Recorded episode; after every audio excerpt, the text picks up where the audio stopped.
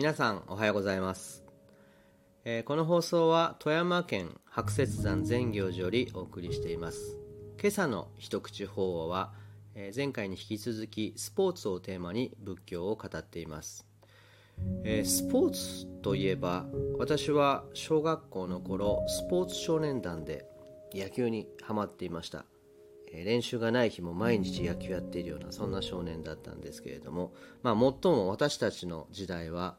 野球しかなかったようなスポーツといえば野球というそんな時代でした、えー、引き続いて中学校でも続けていました、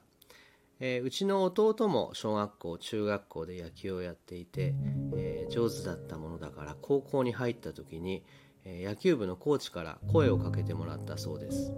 でその時に野球部のコーチに向けてうちの父親が手紙を送ったそうです。その内容というのが、息子にはそろそろ他のものに目を向けてほしいという内容だったそうです、だいぶ経ってから私それ聞かされてはあそういう思いがあったのかということを振り返りました。えー、まあ、スポーツに熱中するっていうのも素敵なことですけれども、まあ、ほどほどに楽しむっていうのもいいんじゃないかなと思っています。では今朝の法話をどうぞ。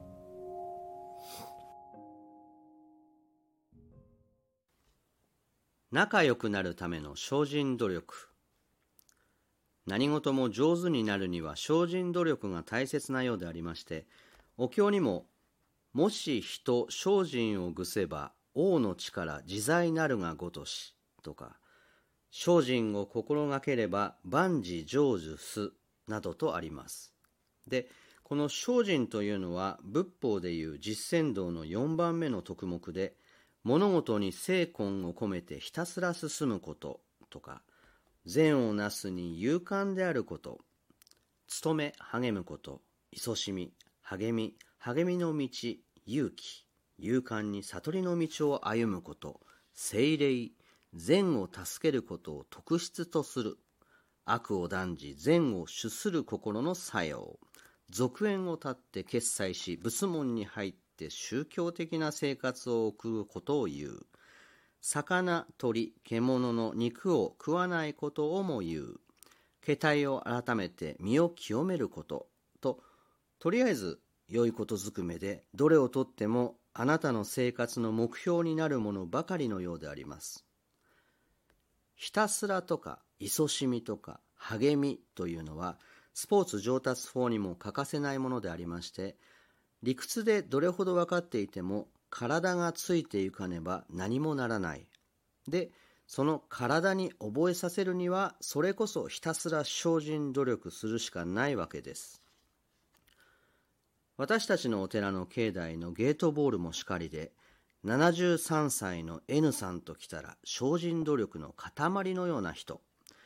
目が不自由で片方はほとんど見えなくなっていて、方角、距離感ともにかなりのズレがあるはずなんですが、とにかく練習に練習を重ねて、そのハンディを克服。スタートしてから2年半、なんとこの N さんが月例大会の最多優勝記録保持者なのでありますで今では地区の老人会のゲートボールのキャプテンもやってらっしゃってついこの間は県の大会にも出場したそうですところがこれが大変。試合に出てみたらみんなうまいことうまいこと。N3 チームはコテンパンに負けちゃった。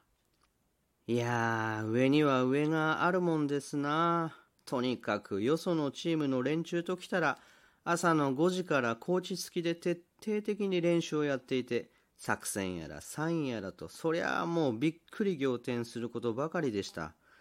それにしても負けた悔しさで言うんじゃないがゲームというより喧嘩のようなものすごさでしたよとかとにかく強いチームと言われるところは相手の気持ちも何もあればこそここぞという時になると敵の弾を一つ残らずコートの外へスパーク打撃で蹴散らすそうで、これでもか、これでもかという感じでやってくるんだそうです。本当に私たちこりゃ地獄だなと思いましたよ。と N さん。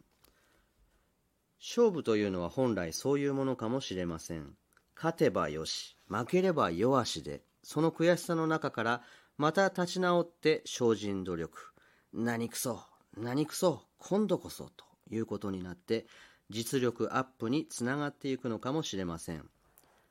しかしそれはもう体力増進とか心の触れ合いとかそんなものとはかけ離れた